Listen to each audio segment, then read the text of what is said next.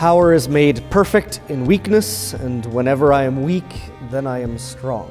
It's one of those verses in Scripture that is kind of mysterious, odd, kind of strikes us. What does it actually mean?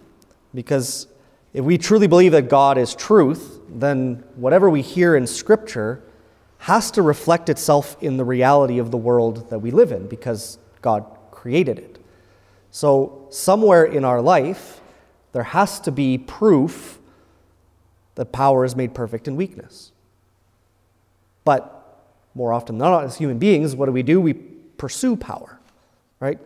To win wars, to win an argument, to get a certain amount of money that I think that I need so that I can have control over my life.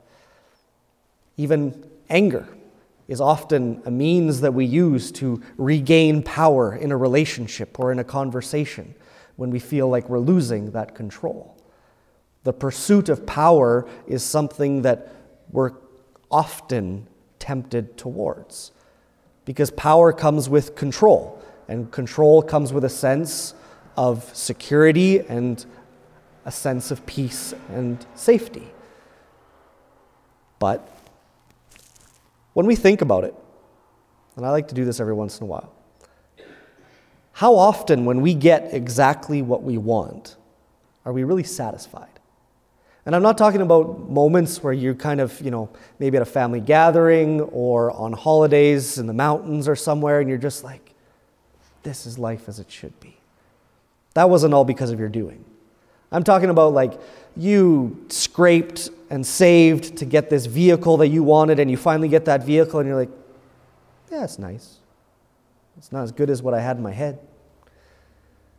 How often, when we try to get things exactly the way that we want them, are we really satisfied with the outcome?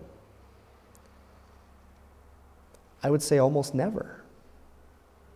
Almost never, when we control all the circumstances of things, is the outcome really satisfactory.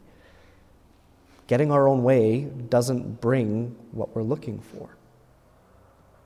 So, how is weakness a good thing? First image I'll throw your way is when someone is drowning. What do they do when they try to exert power and take back control when they're drowning? They flail their arms everywhere and if somebody tries to come and save them, they'll even pull down the person that is trying to rescue them in their attempt to regain power. How are you saved when you're drowning? You give up.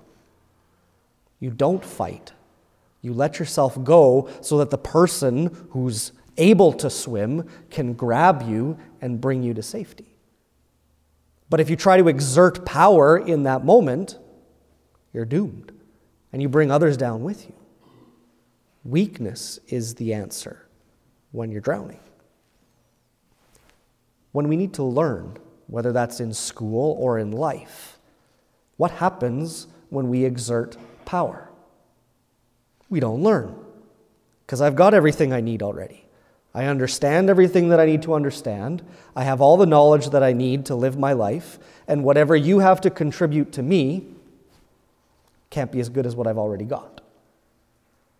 Those who are good students, those who are good life learners, are the ones who constantly acknowledge their weakness, their lack of knowledge, their lack of understanding, and seek for more. And that's what makes them great students of life or students in school. It's that pursuit for more that comes from their awareness they don't have it. They're weak. Right? You'll hear that phrase kind of, I know enough to know that I know nothing. Right? Or when you're trying to correct and discipline a child, if you use force with a child, it might work for the moment, but over the long term, if all you ever do is use power, your power over the child because you are the adult and they are the child. And so you use force, either physically or with words or with your ability to ground them and discipline them by taking things away. if that's the only way that you correct them, is that going to grow a human being that strives to love and care for others?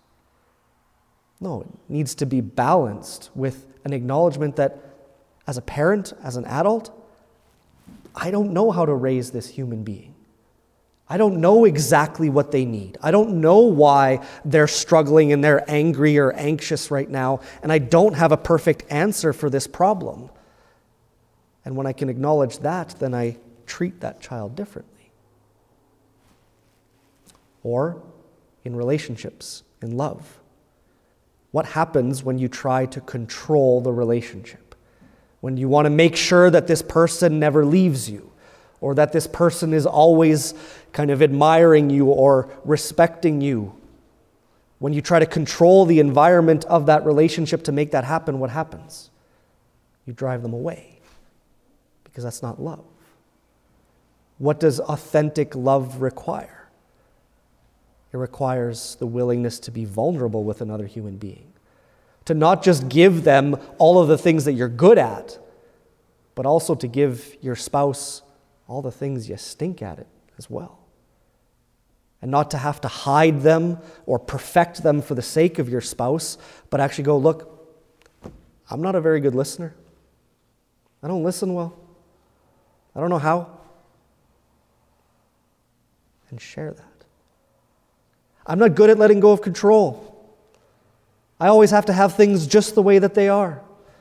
The dishes just in the right place, the house perfectly clean. I can't let go of that. Vulnerability is required for love. And in that, power is made perfect in weakness.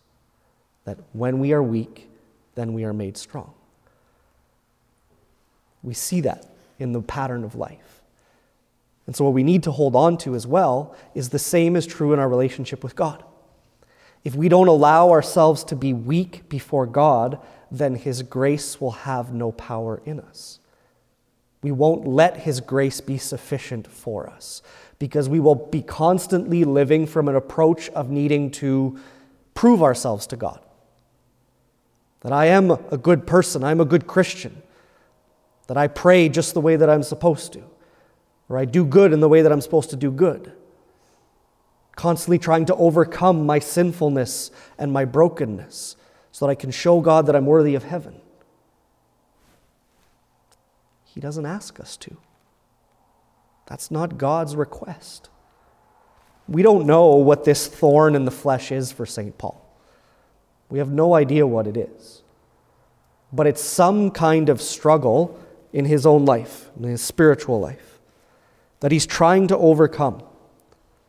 And he comes to God and says, God, get rid of this. Let me overcome this weakness so that I can stop being weighed down by this thorn in my flesh and actually do everything that you want me to do. And what God's answer? Nope. Not going to do it. Because by that thorn in his flesh, St. Paul is constantly reminded of his need for God. The same thing is true for us. Maybe that bad habit that you've struggled with for a really long time, maybe God just wants you to offer that weakness to Him. Maybe you won't correct it until you're six feet under and waiting the doors of heaven. But it won't matter if you offer it to God because your weakness is made perfect by God's power, by His grace.